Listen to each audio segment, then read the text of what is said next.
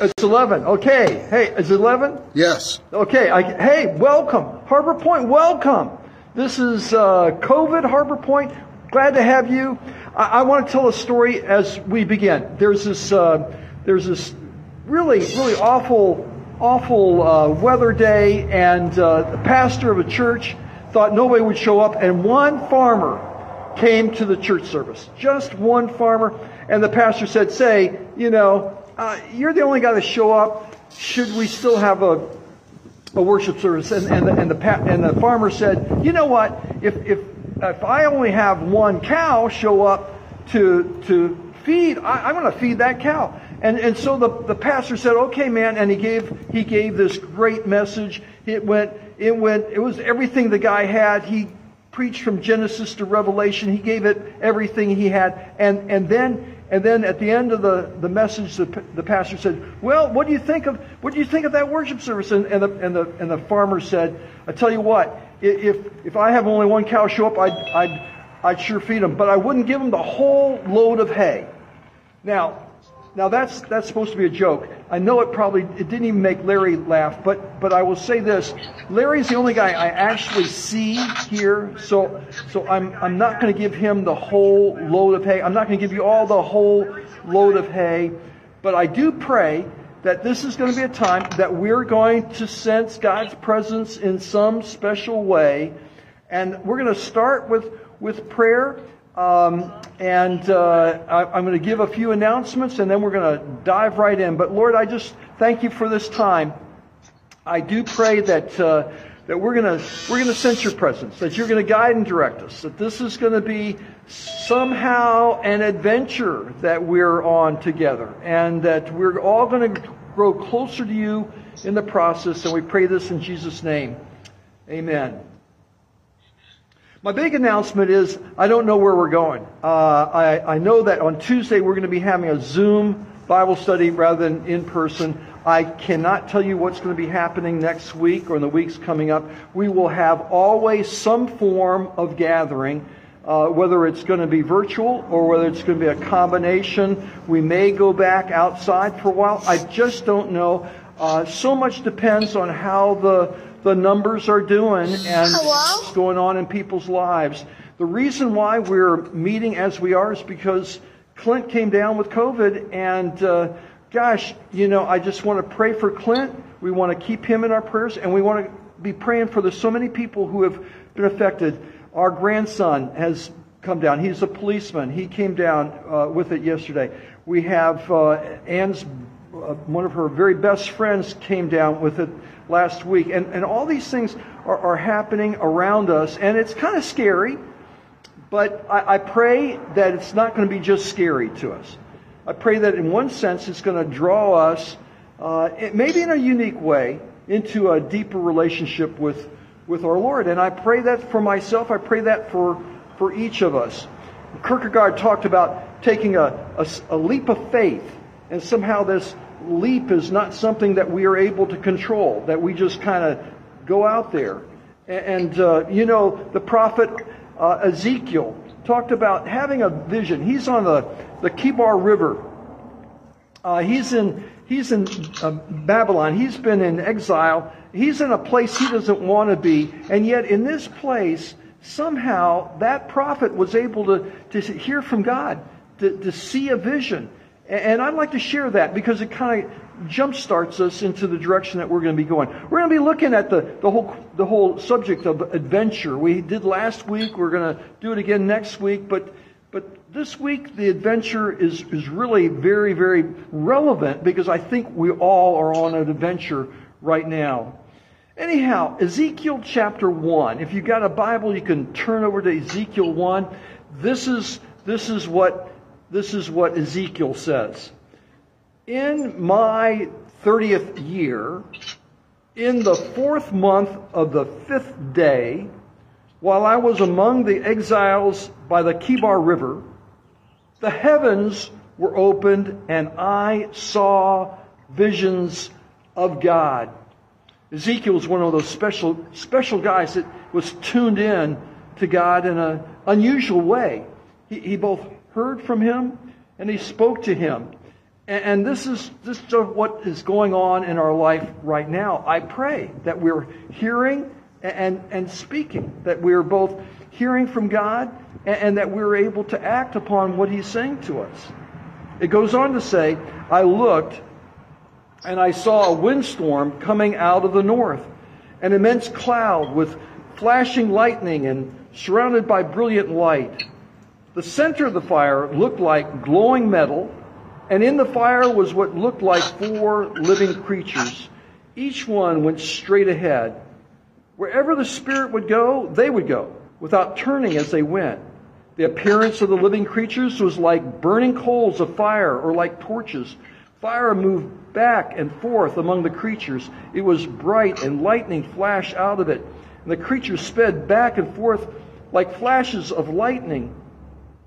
And then in verses 25 through 28, it says, Then there came a voice from above the vault over their heads as they stood with the Lord wings. Above the vault, over their heads, was a figure like that of a man. I saw that from what appeared to be his waist up, and he looked like glowing metal, as if full of fire, and brilliant light surrounded him, like the appearance of a rainbow in the clouds on a rainy day. So was the radiance around him. This was the appearance of the likeness of the glory of the Lord. And when I saw it, I fell face down and I heard the voice of one speaking. It's kind of a, a really eerie passage. You read, read sometime Ezekiel chapter 1, the whole chapter. It's worth reading because it puts you into a, a different understanding of, of life and reality. In fact, as some people began reading this in the 1970s, they said, my goodness, this seems a lot like a flying saucer. And this was kind of kind of being promoted in, in, in some respects by some people. In fact, there was there was a music group called the Styx. And, and this music group, they they got a hold of that passage. And in the process of reading it, they said, gosh, this mirrors something that's going on in our life. We sense that we too are kind of like we're in exile. We feel like we've been a backup band for a long time. No one is really thinking much about us, talking about us. They're talking about the headliners. We feel like our destiny has been truncated.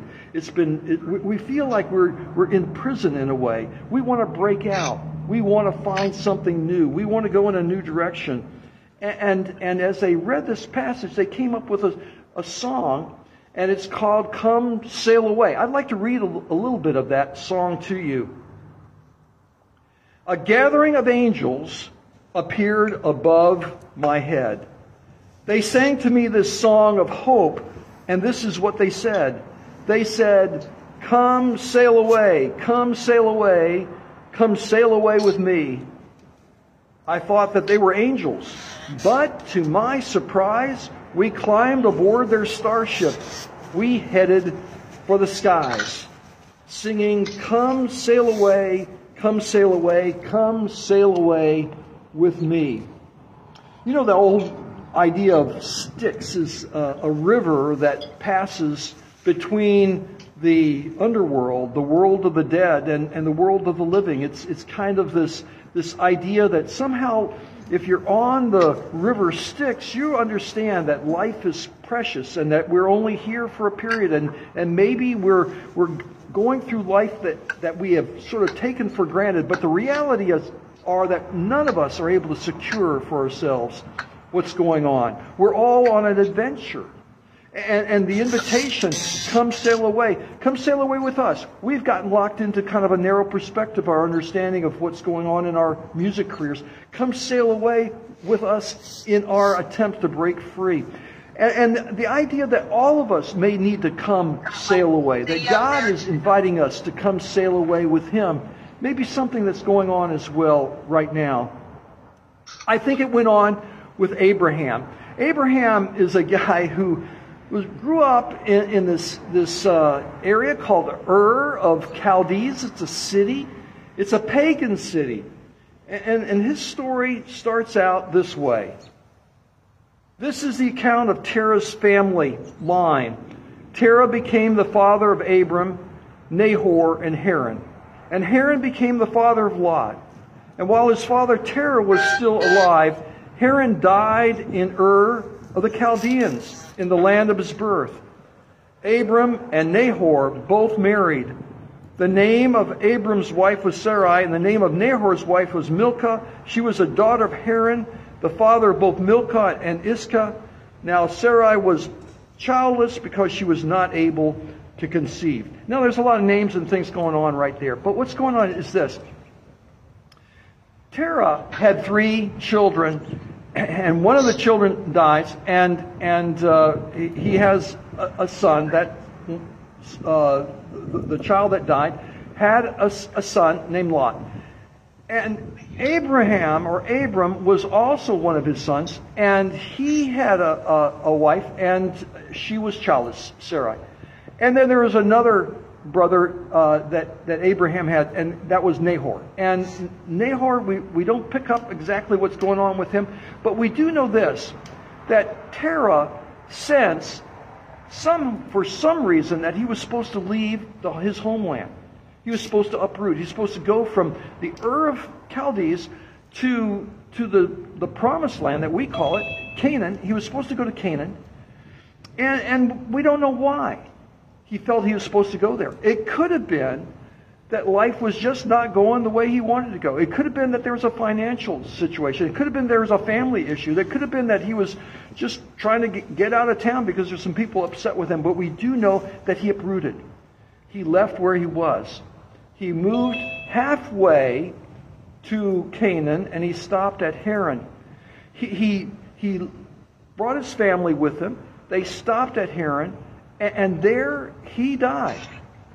And when he died, he had been looking for guidance and direction from a variety of gods. This Was, he was a pagan. He was not listening to uh, the Bible. There was no Bible at this time. He was not, he was not listening to the Lord God. He, he was worshiping other gods. But somehow God used him to redirect his son's life, Abram's life. He, he used him in a way that, that none of us would probably have said, gosh, this is kind of the normal way that, that we would expect God to act. But maybe that's exactly the way God acts. Maybe He's always doing things that are unusual. Maybe that's what's going on right now in our own lives as well. But the story continues. It says, Terah took his son Abram his grandson Lot of Haran, and his daughter-in-law Sarai, the wife of the son of Abraham. Together they sent from they set out from the Ur of the Chaldeans to go to Canaan. But when they came to Haran, they settled there. And Terah lived 205 years, and he died in Haran. This is this is this is the end of the story for Terah, but it's the beginning of the story for Abram. He's listening to God now, and and somehow I don't know how, he's made a translation out of the, the multitude of gods that are being worshiped to hear the Lord God. Somehow all the idols in his life were no longer those things that were kind of compelling in his life. He was hearing a different voice. Maybe the same voice that sort of brought Terah initially halfway, but it spoke to him in a way that said, Keep on going. I want to bring you to Canaan. I want to bring you to the promised land. And that's, and that's exactly what happened. another message from God, another way of God speaking, another person who hears that message and now responds. Abram, according to the Bible, 75 years old. His wife is 65. She's on Social Security. Uh, Abram is, is four years older than me. I, I don't know how this works, but God is doing something. God hasn't sort of mapped things out in a, in a kind of a straight line or linear path. He's speaking to Abram, though, and Abram is, is listening. He's now listening to God. And, and that's sort of the message that seems to be enable all of us to maybe move on from where we are. If we, if we can listen to God and, and then obey what He says, to listen to God and obey what He says. And, and, and I'm not sure all the time how God is speaking. He may be speaking in some unusual ways to you right now. I, I don't know. Uh, certainly, he could be speaking through what's going on in, in people's health. It could be through their jobs. It could be through the economy. It could be in a variety of ways that God is speaking. And sometimes he's speaking in ways that would be disturbing to us. Maybe he's upsetting the apple cart in our life and he's saying, move on. Don't stay where you are. Move on. There's something new. There's a new understanding, a new direction that I want to take you on. In Genesis 12, verses 1 to 3, it says, The Lord had said to Abram, Go from your country, your people, and your father's household to the land I will show you. I will make you into a great nation, and I will bless you. I'll make your name great, and you will be a blessing. I will bless those who bless you, and whoever curses you, I will curse. And all the peoples on earth will be blessed through you. And Abram took that message and, and applied it to his life. And he says, You know what? I'm, I'm, I'm going to believe what God has said. I'm, I'm going to take hold of that message. And it says, So Abram went. This is verse 4. So Abram went as the Lord had directed him, and Lot went with him. And Abram was 75 years old when he set out from Haran, and he took his wife Sarai, his nephew Lot, all the possessions they'd accumulated, and the people they'd acquired in Haran, and they set out for the land of Canaan, and they arrived there. And you know, when they arrived in Canaan, the first thing that that uh, that that Abram does is is to say, you know what? Um, I just want to I just want to get connected to God in a deeper way. It says Abram traveled through the land as far as the site of the great tree of Moreh at the Shechem, and at that time the Canaanites were in the land, and the Lord appeared to Abram and said, To your offspring I will give this land. And so Abram built an altar there to the Lord who had appeared to him. And that may be the real message that we need to take from what's going on in our lives right now. We need to say, gosh, wherever you're taking me, wherever on this journey you're moving me, whether it's, it's to Canaan or it's to Haran or it's whether it's to uh, Hampton, I, I don't know where you're moving me or what you're doing in my life. I don't understand it, but I am going to do this. I, I'm going to take time to build an altar and worship. I want to make sure that you're placed first. I want to make sure I'm listening to you carefully. I want to be obedient when, when you're speaking. After this, the next thing we find that, uh, that, that Abram continues to move. It says, From there he went on toward the hills east of Bethel and pitched his tent. And with Bethel on the west and Ai on the east, there he built another altar to the Lord and called on the name of the Lord. That's Genesis 12 8. It's just like he's moving and moving and moving, but whenever he's moving, he's, he's building an altar, he's praising God. Somehow he's able to say, God, what are you saying? As long as you're speaking to me, I want to be in contact with you. I want to maintain a relationship with you. I want to be obedient to you. In verse 12, 9, it says, Then Abram set out and continued toward the Negev, which is, which is in the, the south of, of the, the promised land. It's, it's in the desert sort of area. He was there to probably tr- take his, his, his cattle and his, his sheep, and, and he's probably wanted to say, okay, this is a better land to go to. But, but a famine came into the land. It says now in verse 12, 12 10, now there was a famine in the land, and Abram went down to Egypt to live there for a while because the famine was severe. And, and that's always a bad sign. Whenever you find somebody going to Egypt, you know something bad is happening. When Jesus went to Egypt, it was when he was a little baby. It's because that Herod was wiping out all the kids in, in, in Bethlehem. And, and so the family moved to Egypt. Egypt is a place where you don't want to go. And for a lot of people, it was a place of, of imprisonment, of slavery. It's a place where Abram got his eyes sort of off the ball. He, he went there, and there's Pharaoh. He says, I want to I want to ingratiate you. Uh, he wanted to ingratiate himself to Pharaoh. And so he said to his wife, You know what?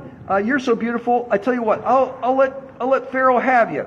And, and he sort of said, I tell you what, maybe that will make things better for the family may be better for me. Abram was, was in, in this kind of context, was sort of listening to God on one hand and sort of listening to the voices that were just saying, I got to preserve myself on the other.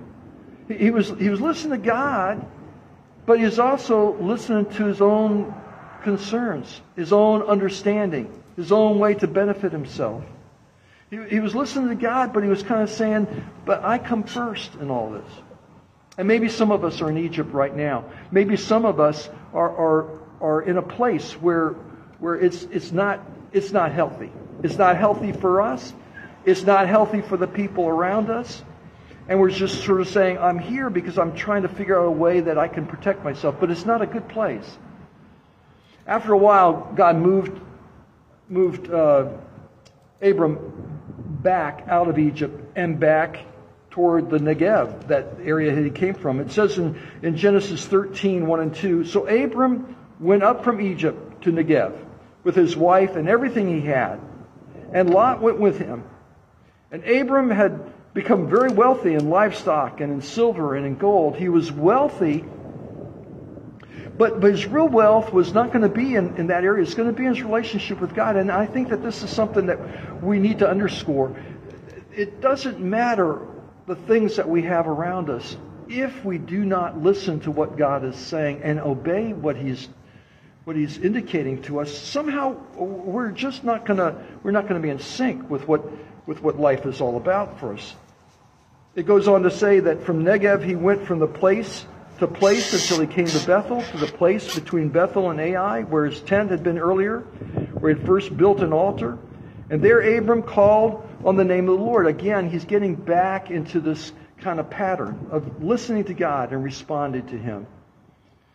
Now, Abram was, was a guy that was growing wealthy. His, his nephew was growing wealthy. They, they, however, because of their, their expanded uh, opportunities, were started coming in conflict with each other.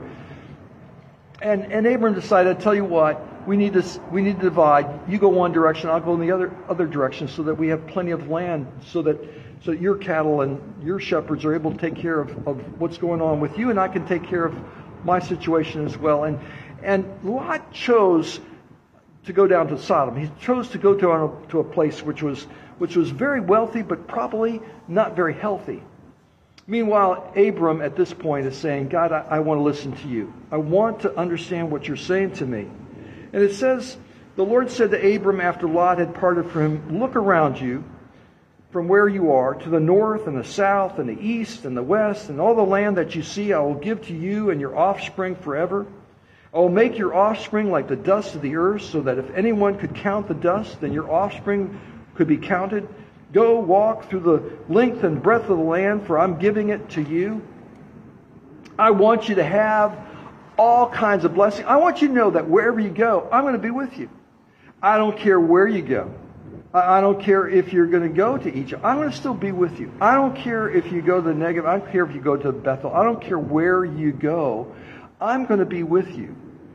But I want you to know this. As long as you listen and you're obedient, somehow I'm going to allow you to understand that I love you far beyond your wildest dreams the deepest needs of your life are going to be met as long as you listen and you obey. Somehow you're going to get into what I really want to give you, and that's the fact that I love you beyond your wildest dreams. It says that Abram went to live near the great trees of Mamre at Hebron, where he pitched his tents, and there he built an altar to the Lord. And this is kind of where he set up shop, basically for the rest of his the rest of his days. And it says, After this, the word of the Lord came to Abram in a vision Do not be afraid, Abram. I'm your shield, your very great reward. A son is in your own flesh and blood will be your heir. And he took him outside and said, Look up at the sky and count the stars, if indeed you can count them. Then he said to them, So shall your offspring be. And through your offspring, I'm just going to bless you. I'm going to bless your name. I'm going to bless you personally. I'm going to give you a son. His name is going to be Isaac. His name is going to be laughter. His name is going to be joy. You're going to have the best that life has to offer. It's going to be coming to you. But I want you to listen. I want you to obey. I want you to listen. I want you to obey. And it says in, in chapter 15, Genesis 15, verse 6, Abraham believed the Lord, and he credited to him as righteousness. This verse is pivotal. Abram believed the Lord, and he credited to him as righteousness. Abraham believed that God really did love him. Abraham believed that God really was with him. Abraham believed that no matter where he went, God was there for him. Abraham believed that no matter what he was going through, God was there in the midst and would take him through whatever situation he was facing. He was on an adventure, and that adventure was with God. You know, many years ago, my uh, I, I, I remember sharing with my dad some things that were troubling me, some problems I was facing, some things that were worrying me, some things that were getting to me. My dad, my dad said, "Tom, what you need to do is not view these these issues as problems. You need to view them as part of the adventure. You are on adventure. That's all that's happening. That's all that's going on right now. You are an adventure."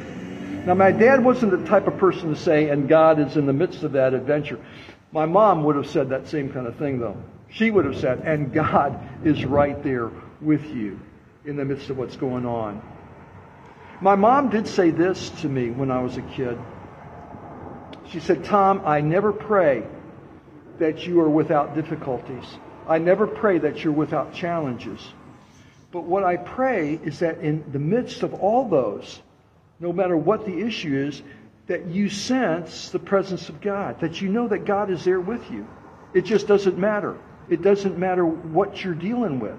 It doesn't matter what kind of trial. It doesn't matter what kind of problem. You know, the, the, the, worst things of my life, the things that I thought were the worst things in my life, the things that have upended me, the things that have seemed to be in my mind, what I want to scratch out, if I was going back and, and rewriting the story of my life, the things I would want to get rid of, those were the things that moved me, that redirected me, that helped me understand that, that somehow I'm, I'm not in control. And, and when I connect those things to the fact that God is there with me, that God actually loves me, that God is with me. Those things became blessings. They became the, the kind of thing that would enable me to move in a direction that, that was really what I was looking for, anyways. Coming back again to that song, Come Sail Away. Come sail away with me. I think that that is exactly what God is saying to each of us. And maybe, maybe right now more than ever. Come sail away. Come sail away with me. Come sail away. Come sail away with take the adventure with me. Come on this adventure with me. I want you to know I love you. I wish I could see you guys face to face. I wish I, I, tell you what, I, I am energized, encouraged, built up. It touches my soul when I can when I can put my arms around you, when I can look into your eyes. You minister to me more than I ever minister to you. But I want to say we're on this adventure together. We're going to see what God's going to be doing in our lives. All I do know this is this no matter what, we need to build altars. We need to listen. We need to pray. And we need to believe that God is there. And, and He's going to credit that as being a good thing for all of us if that's the case. Let's pray together. Lord God, I, I, I don't know. We, we don't know what tomorrow is going to bring. But we do know that you are the one who does bring tomorrow. The sun doesn't rise without you. We have no air to breathe without you. There is no relationship that is meaningful in life without you. Every person that comes into our life is a reflection of you. Every, every situation that happens in our life is, is, is something that you are at least allowing for our good. All things work together for good for them that love God and called according to his purpose. And I just pray that, that I, I might love you with my whole heart, mind, soul, and spirit. I pray that somehow that I might receive your love as well. Because I know if I can do that, somehow the, the best of life comes back to me. And I pray that for each of us. I pray as we as we spend the rest of this day, I just pray that we do so in health and safety. I pray for Clint and the many others that are that are suffering right now. I pray for many people that are going through many things right now. And I just pray that in a special way that you're there. In Jesus' name, amen.